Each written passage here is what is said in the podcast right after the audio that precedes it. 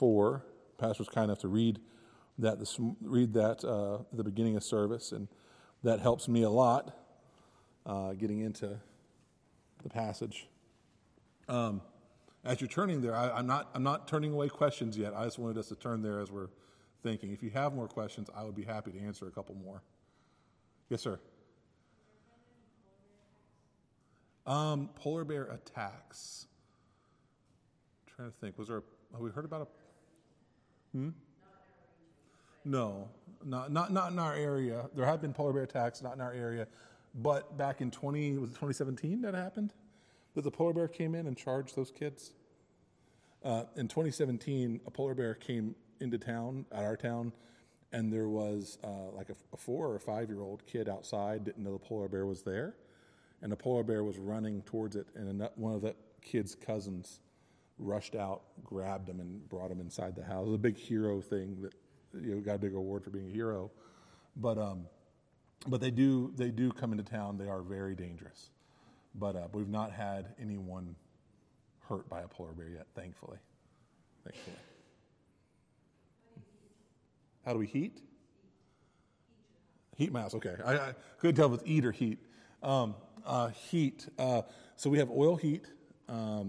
It's essentially a diesel furnace. And it's a very expensive way to heat your house. Diesel up there is about $10 a gallon, and so it really adds up.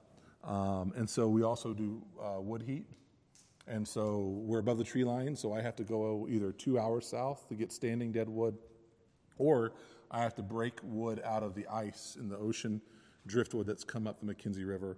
I'll go out, break that up, cut it into lengths, and then bring it home and process it. That's just a normal thing up there. People do, especially in the fall, they do it that way.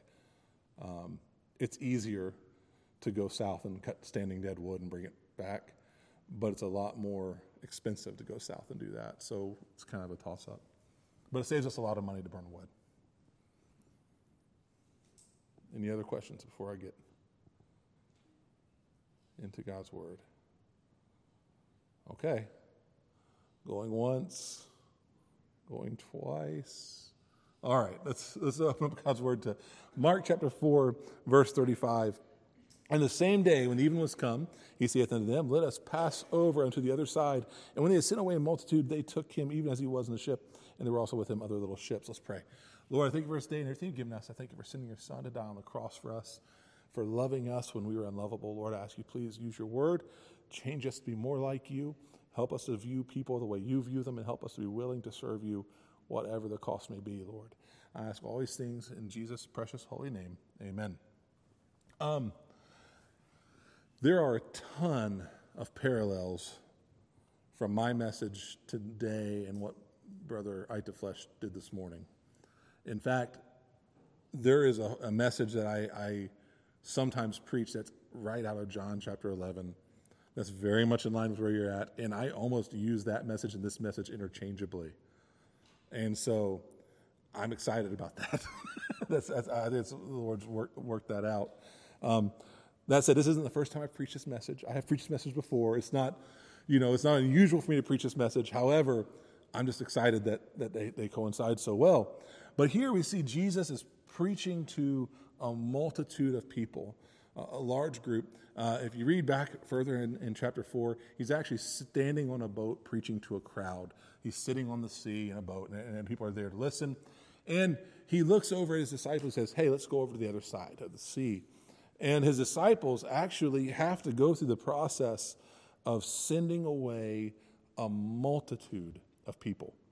Now, when we see multitude in Scripture, typically has the idea of thousands of people. You want to see what a multitude looks like downtown Charlotte Saturday afternoon, it's a multitude.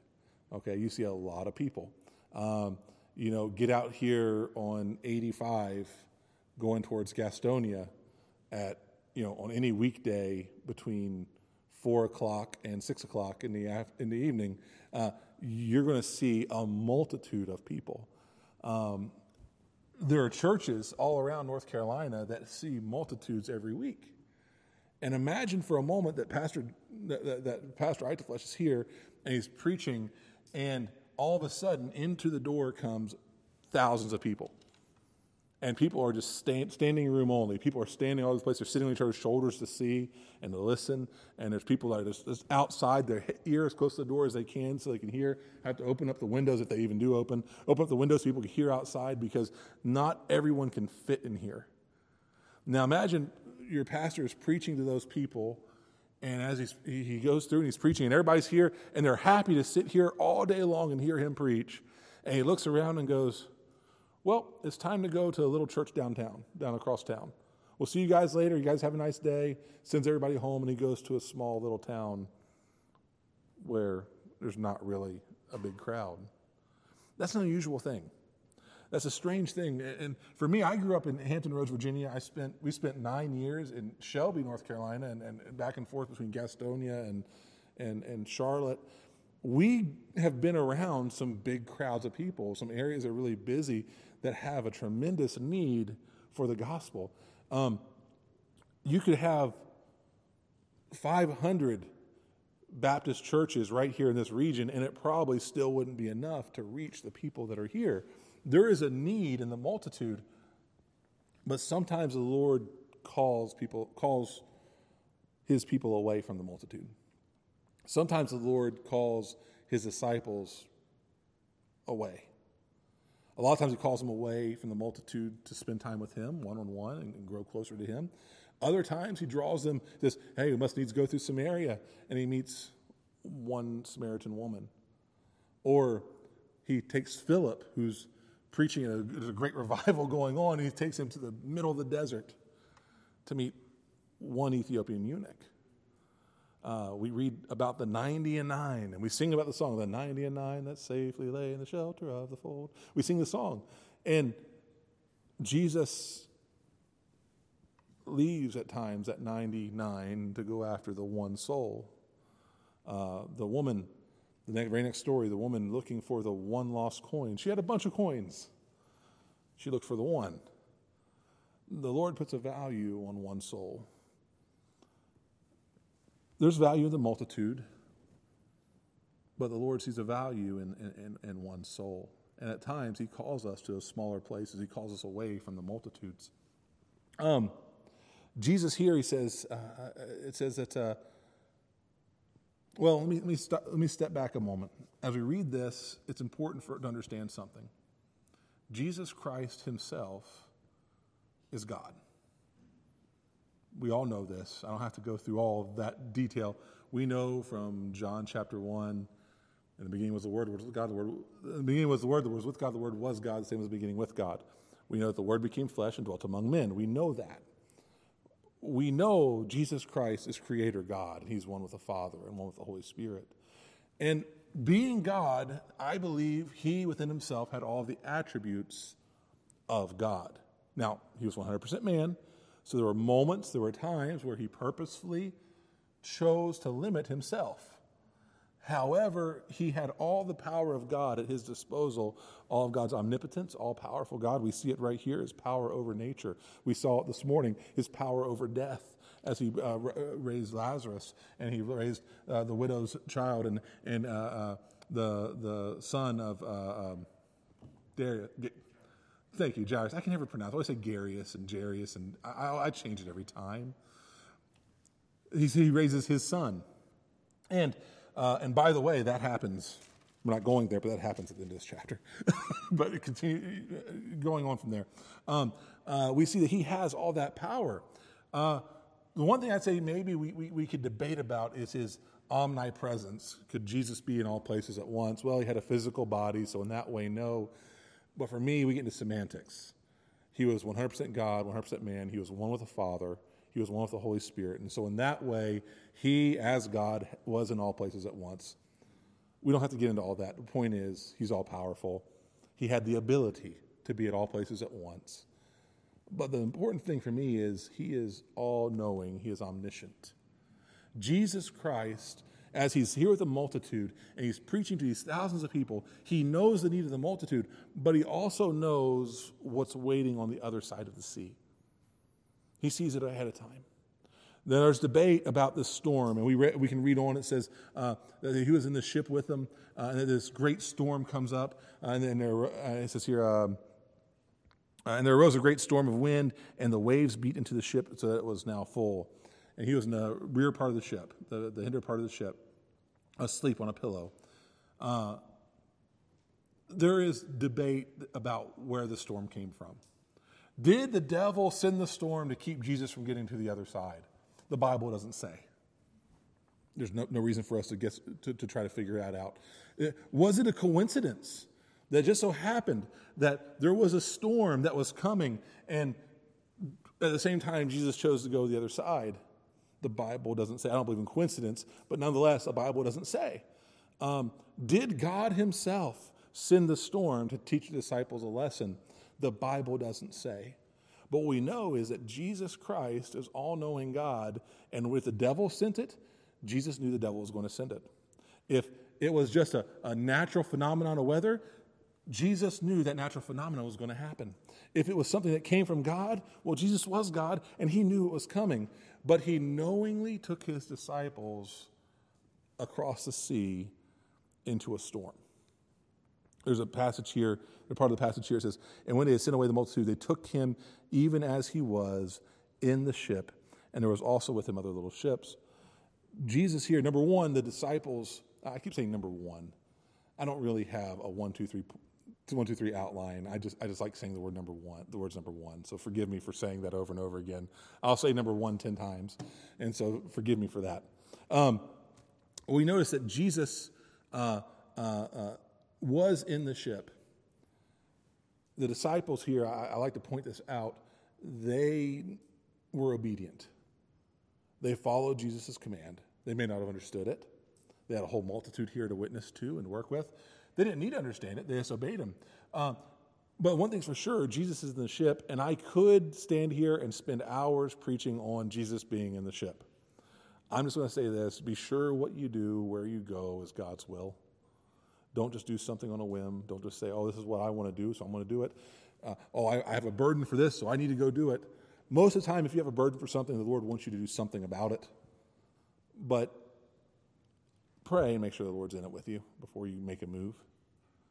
But they do, and he goes and he takes his disciples into a dangerous situation. Not just his disciples, but these other little ships as well. It says, and there arose a great storm of wind, and the waves beat into the ship, so it was now full. And he was in the hinder part of the ship, asleep on a pillow. And they awake him, saying to him, Master, carest thou not that we perish? We give the disciples a really hard time. Now, Jesus tells us in verse 40 that they lacked faith. They had no faith. He tells us that. And so, yes, they lacked faith, but they did exactly what every one of us should do when we lack faith. They turned to Jesus Christ. I want to be careful saying this because we're still on the field. We praise the Lord that we're there, and we praise the Lord we're going back. And this is not a criticism of anyone that anyone knows. Do not take it that way at all. But I have seen it. You guys have seen it. People say, I'm going to serve the Lord. I'm going to do what he's called me to do. He's called me to this, that, and the other. And they go in a direction, and then they find hardship. They come against some obstacle. And at a moment when they should turn to Christ and say, Lord, help me, they turn away and run. The disciples could have just turned the ship around. Jesus was asleep in the back. Don't wake Jesus. Don't bother him with this. We'll go back to the shore, and we'll talk to him about it when we get back. We'll get back to the shore, and we'll tell him about the storm. And we'll show, Lord, the storm was there. We couldn't do it. I hear so many people say, and listen, the Lord closes doors. I understand. The Lord's will is day by day, and there's moments he changes people's direction and puts them in different places. But there are so many people I've seen and so many people I know that they're serving the Lord and they're doing things for him. Maybe they're even in full-time Christian service. Maybe they're pastoring a church, or they're going out as a missionary, and they go out and a door closes. And they say, oh, the door closed. It's not God's will anymore. And they walk away. And they walk away from what could have very well been God's will in their life. I don't like the term doors closing.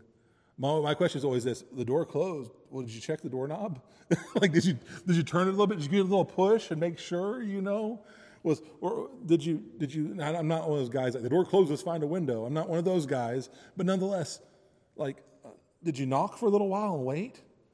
I don't know if you've ever done I mean, I don't know if you do it a lot now or not, but door to door. You go out and you're witnessing to somebody, you're knocking on a door, you're trying to, or maybe you're just going over to somebody's house to visit them. What do? You ring the doorbell, and you wait, and you wait, and you wait. It heard me. So you knock on the door really hard, and you wait, and you wait.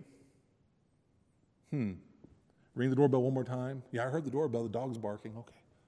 And you wait. Well, you know what we do whenever, a lot of times what we do is we start serving the Lord and we come up against difficulty, a door gets shut in our face, and we go, oh well, and we turn around and walk away. We don't do that with anything else. Whenever you ever, have you ever sent someone a text message and they didn't respond back right away? And you wait a little bit and you glance, they haven't responded back yet.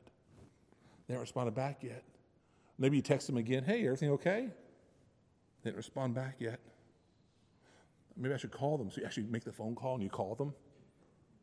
We are so much more persistent with our day-to-day stuff than we are with God's will. We are with serving the Lord. The Lord leads them to go across the sea. The storm comes up. They're scared. They know they can't handle it. And so they run to the master. They run to the one person that they know who can. They don't turn around. They don't get scared and leave. They get scared, and they go to Jesus. We talked about it a little bit. Rosario gave me one of his stickers. Here, got one of his stickers here. I gave him a sticker last time we were here because my kids and I ride bikes around, and I have a sticker. And you talked about the bikes last night in the car. There's 20-inch BMX bikes. We have a lot of fun. We go to skate parks. We go to dirt tracks and trails and dirt jumps and everything else. I'm not good at it, but I enjoy it, okay? I really enjoy it. But there are these 20-inch bikes, these little bikes, and I look like a bear on a bicycle. It doesn't look like I should be on this bike. I don't look like I fit on it, but I do. I enjoy it, and the kids ride with me. Justine even rides some as well, and we have a good time. But we first started going, Lincoln was just off training wheels, just barely off training wheels. And we were at a skate park in Virginia Beach, and we were having a good time. There's a great big deep bowl, and we were going around and carving it, trying not to fall. And I had fallen a lot that day. I had grease all over me from working on the bikes. I was sweaty. I was gross. My beard was all disheveled and out like this. I was bloodied up from where I'd fallen down. My hands had blood on them all down my arms. But I was having fun. And my son comes to me. He goes, Daddy, I want to go to that end of the park. Well, I said, well, go ahead. Well, there were skaters over there, teenagers that were over there. He said, no, you go with me. I said, well, you go ahead, it's okay. No, Daddy, you go with me. I said, okay, I'll go with you, but listen, there are skaters over there. Don't run into anybody. Don't cut anybody off. You go over there, you just be careful. Watch where you're going. Don't get in anyone's way. I'll be right behind you. Okay. And so he starts rolling down the hill. He was scared. He was nervous. But then he looks back at me. He sees me behind him, and he just takes off. Like quick, and he's cutting everybody off, swerving in and out of people, and so like he almost knocks one skateboarder over. The skateboarder stops and almost slams into him, and I yell at my son, "Look out! What do you think you're doing? Watch where you're going!" And I'm yelling at him, and this skater turns and looks, and he sees me, sweaty, grimy, bear-like man, sweating, drool rolling out of my mouth. Blood running down my hands, screaming as I'm barreling towards him. I'm sorry, sir. I'm so sorry. I'm so sorry. A little skinny teenager, you know. I'm sorry. He said, forgive me. I said, no, it's not you. I'm not my kid. It went on. Now, look, here's the thing. Lincoln by himself was scared to death of those kids. But when he saw me behind him, his daddy, he was fearless. Fearless to the point of recklessness. He got scared for a moment, but then he looked back at me and he was filled with confidence and he went, he did things he shouldn't have done, but he went full bore ahead. Listen, I am not the biggest guy in the world. I'm not the scariest guy in the world. I'm not the strongest guy in the world. I'm not the toughest guy in the world. But my son trusts me. And my son knew that I wasn't going to allow anything bad to happen to him, but if something bad did happen, I would take care of it. And he knew that. and he trusted me enough. Now, you and I serve a God that is all-powerful, all-knowing, all-present. And we serve a God like that. And as we serve him, for some reason, we don't have the trust in him, in an all-powerful, almighty God that my 6-year-old son had in his imperfect, weak father. I wish I had that kind of faith in my Lord, that I wasn't scared of things, that things didn't stop me. They go to the hymn, and as we read earlier, it says, and he arose and rebuked the wind, in verse 39, and said to the sea, peace be still, and the wind ceased, and there was a great calm. And he said unto them, why are you so fearful? How is it that ye have no faith? And they feared exceedingly, and said one to another, what manner of man is this, that even the wind and the sea obey him? Now, we have had some very small storms in ministry, okay? Everybody goes through issues. Everybody goes through difficulties. Our family has had some very small ones. In the grand scheme of things, when you see what other people have gone through, we haven't gone through a lot, but we've gone through some. The first thing, the most difficult thing, I think, going on the field, we knew it's cold, okay? We knew we were going somewhere that's cold. We knew we were going somewhere where alcohol and drug addiction was difficult. We knew we were going somewhere where the sun sets in December. Oh, sorry, in November. The sun sets in November and doesn't come up again until middle of January. We have a little over a month and a half where the sun does not rise at all. We knew that going up there. We were okay with that. That's just where the Lord called us. So, okay, that's interesting. Well, that's not a problem. We knew there was a month and a half or so where the sun never set and it was daylight all the time. We knew the bugs were bad in the summer. Those were things that didn't bother us. I'll tell you what bothered us. Quitting a job and traveling all over the U.S. and southern Canada and asking churches to support us and help us and take us up there. That scared me to death. I got to quit a job that pays me every month because I have insurance and everything else. I got to quit a job and just go and trust the Lord and ask other people to support me. That was terrifying and humbling, by the way. You haven't been humbled until you spend 10 hours a day calling every pastor you can. Every pastor tells you no thank you and hangs up on you. And you're just begging them, please let me come to your church. Please let me talk to your people. That was the first storm we had to deal with, and it was a little rough. We got up north, and by the way, the first 2 years or so were great.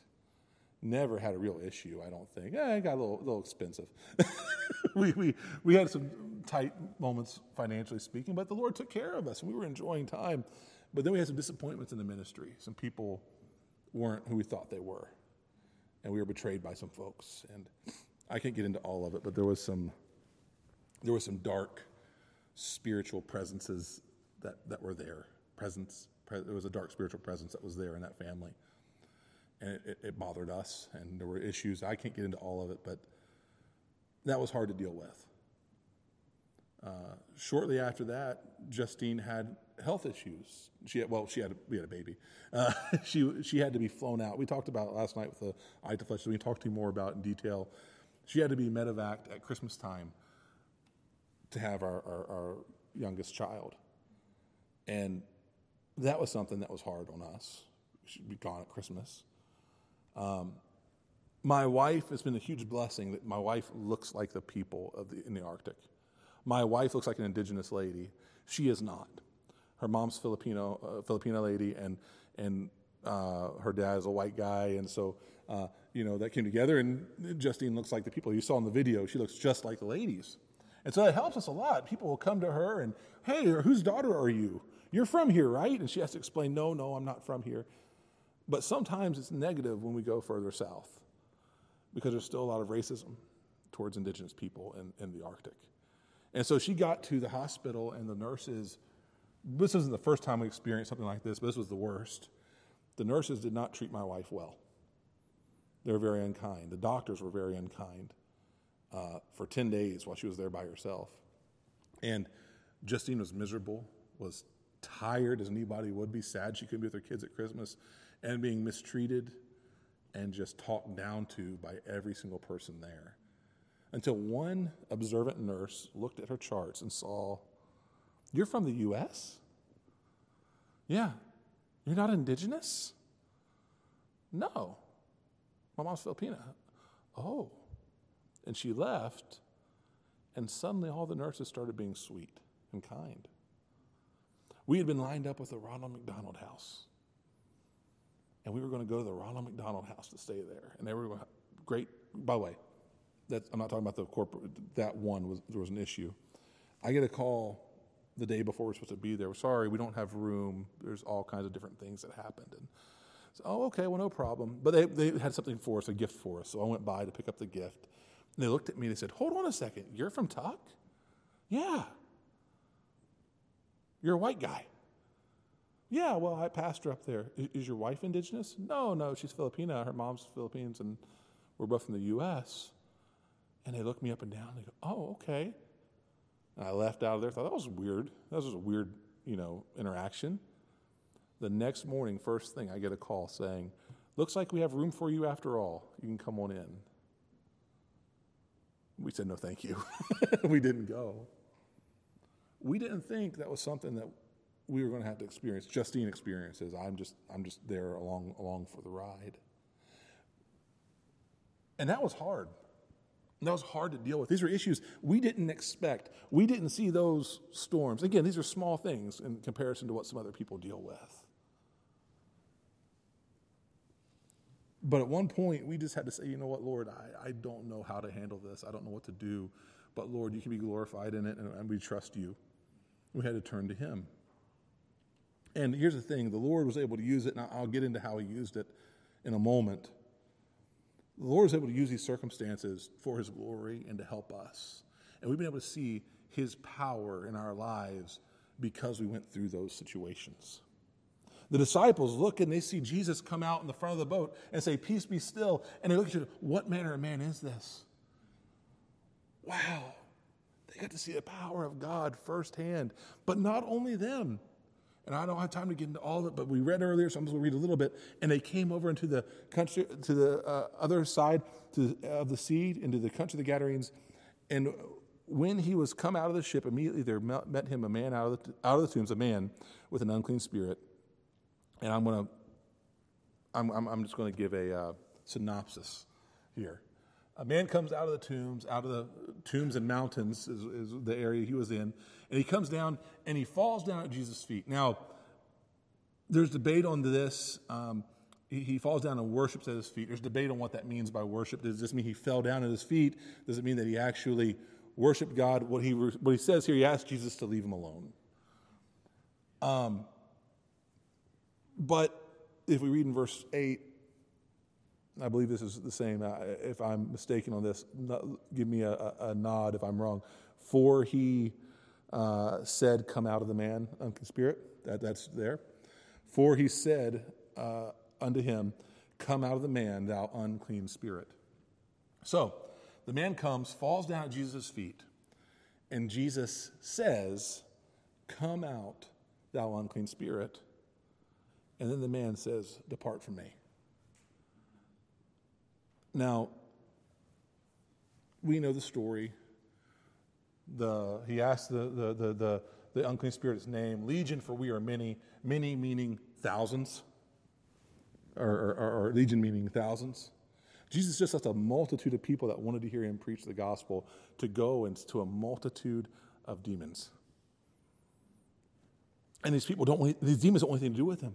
But this man came and ran out of the mountains and the tombs and fell down at Jesus' feet to worship him. Jesus says, come out. And they say, please don't send us away. Send us into the swine over there. So Jesus does. I don't know why he obliged them in that way, but he does. He sends them to the swine. 2,000 pigs go running off a steep place, probably a cliff of some sort, down into the sea, and they drown in the sea. Keepers of the pigs go, and they run to tell people in town. The people in town come back to see their barbecue is gone. And they come back and they look and see what happened. Well, there's the man who had the unclean spirit, clothed and in his right mind. Understand, this man with an unclean spirit had probably spent most of his life dealing with the repercussions of these spirits, hearing voices, dealing with these things, never having a moment of peace in his life. The Bible says that they bound him up with chains and with fetters or shackles, and they try to shackle him up and to keep him tame. I imagine that wasn't their first attempt. Now, this isn't in Scripture, but I imagine that was a last resort to shackle him up. I am sure there was some type of a counselor that tried to help him. I am sure there was some kind of a religious leader that tried to pray over him and help him in some way, but nothing was working. Until finally they said, we can't do anything with him. They try to lock him up, and that doesn't help him either. He breaks loose of those, and he goes and isolates himself in the mountains and in the tombs, cutting himself day and night, naked, screaming. You know what? You can go down parts of Charlotte. I remember because we used to go out that way, and you find people who couldn't find peace in their life as much as they searched for it and tried to find it, and they couldn't quiet the voices in their head and quiet their addictions. And so they try, you know, maybe they've been in and out of the system. They've been in and out of the corrections facilities. They've been locked up. They've been in rehabilitation, and none of it works. And so they isolate themselves away from their friends and their family, and you see them along the streets cutting themselves, harming themselves, shooting things into their arm that are not going to help them, that's going to cause more harm, trying to find peace, trying to find joy, and they're not going to find it. This man is up in the mountains and the tombs trying to find the joy that he can, just trying to stop the voices in his head. And he looks out at the sea, and he sees a whole storm swirling around and little ships about to be sunk. I don't know if he was watching it hoping they'd sink. I don't know if he was watching it worried about the ships. But he does. I believe he watched. I believe he had a front row seat, could see the sea as it was swirling around. And he looks out and he sees one man come out to the front of a ship. Right as the ships are about to sink, one man comes to the front of the ship, and I don't know if he could hear Jesus or not, but he sees that man come out to the front of the ship and say something. We know Jesus says, "Peace, be still," and peace falls over the entire sea, and this man sees it, and he says, wow, if that man, whatever manner of man it is, if that man can calm the entire sea and the waves and the storm, maybe he can calm the voices that are inside. And he runs down out of the tombs, and he falls down at the feet of Jesus. And Jesus does. We see him clothed in his right mind. And there at the very end, we see that every other person in town asks Jesus to leave. Everyone says, when they saw it, told him, verse 16, how it befell to him that was possessed with the devil, and was also concerning the swine. And they began to pray him to depart out of their coasts. No one else wanted anything to do with Jesus. They saw what had happened, and then they rejected him. I don't want to get into all this, but everybody who parties and drinks, everybody who goes out and parties and drinks and does drugs, no matter how social and controlled it may be, they have a friend that they're worried about. They have this one friend that they know that, you know, I party and I do things that I probably shouldn't do, but that guy has a real problem. And they stage interventions for that guy. They try to help that guy get into rehab. That guy's in and out of jail. And they say, that guy's going to kill himself someday. He's going to do something foolish, and it's going to be bad. And they worry about that one guy. And then something happens. That one guy, he goes through all these things. He doesn't get any help that works. But one day somebody comes to him and shares the gospel with him. And one day he puts his trust and faith in Jesus Christ. And his life is changed from the inside out. Slowly but surely, he's sanctified to be more like Christ. And he's clean, sober. He goes back to his friends. His friends go, wow, what happened? You're doing so good. You look great. You've gained weight. And you're doing, man, I'm so glad that you're clean. I'm so glad that you got some help. What did you do?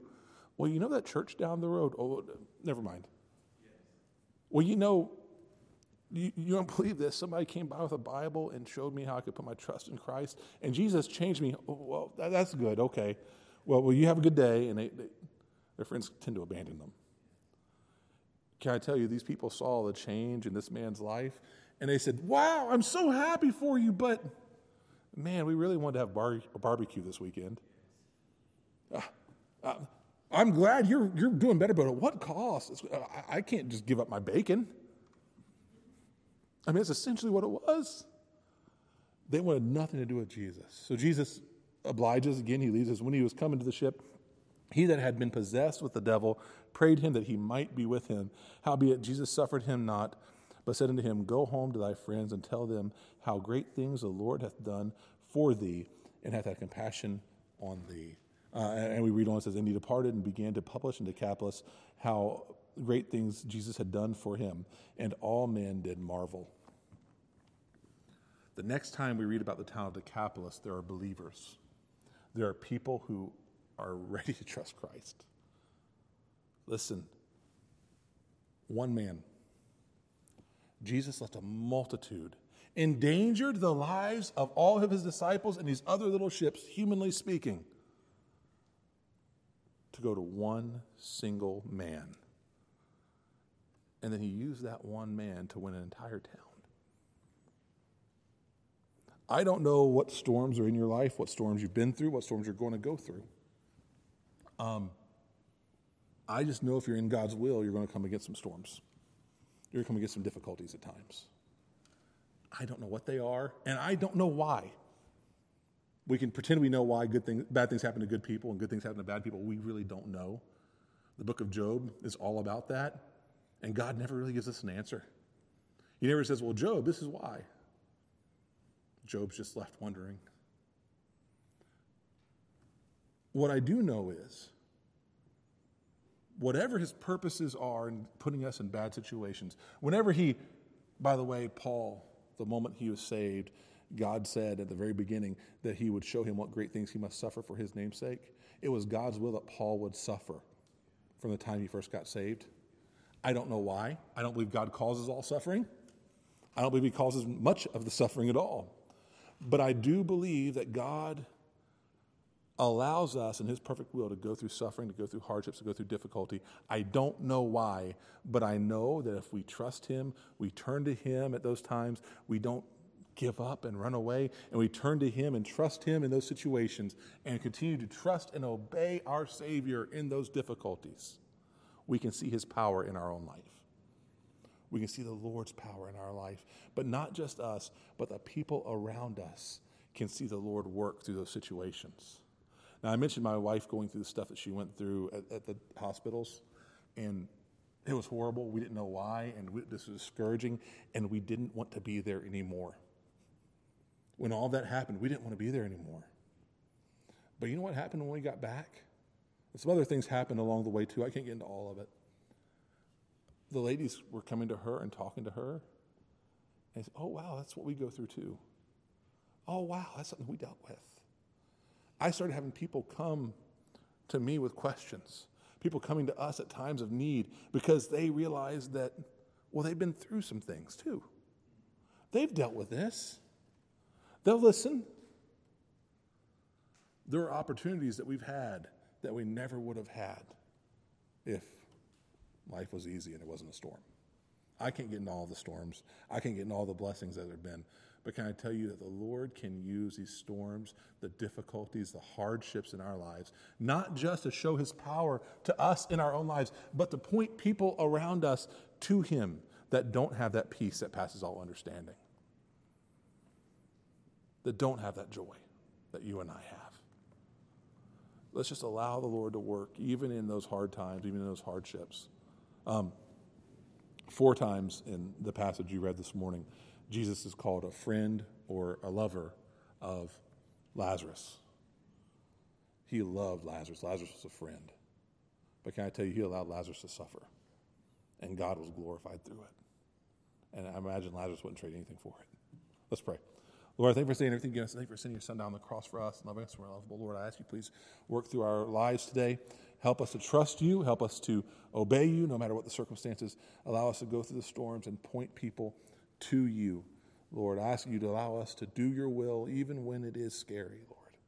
I ask all these things in Jesus' precious holy name. Amen. Amen.